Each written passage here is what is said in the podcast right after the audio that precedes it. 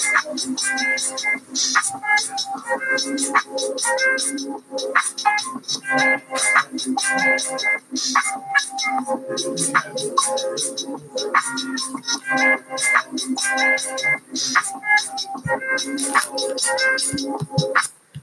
my colas.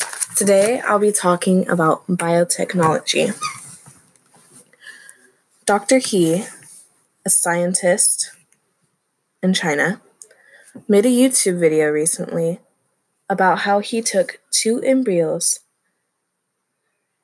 and altered their genetic instruction to make them resistant to the HIV infections. Now, this sent shockwaves through the biotechnology, science communities, everything. People are freaking out and they're fearing of designer babies and any other things that could be out there. Even though Dr. He had violated academic ethics and codes of conduct, he is helping many people. He's helping the children be resistant to the HIV infections and viruses. Yes, he did go beyond his job criteria. He did do things that he wasn't supposed to, and he is being searched by many people and all their lab work. And he didn't write down anything. He didn't like do anything, like write it down or.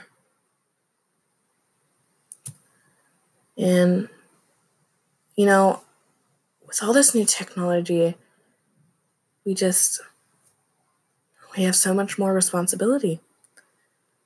I don't know if he understood the mere excess of this because now everybody is talking about it. It's all over the news.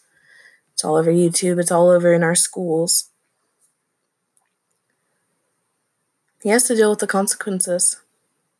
Anyways, that's all I have today for you, my colas.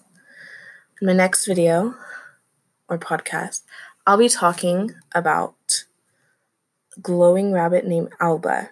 Now, it's about another scientist who was just doing pure art. Anyways, bye.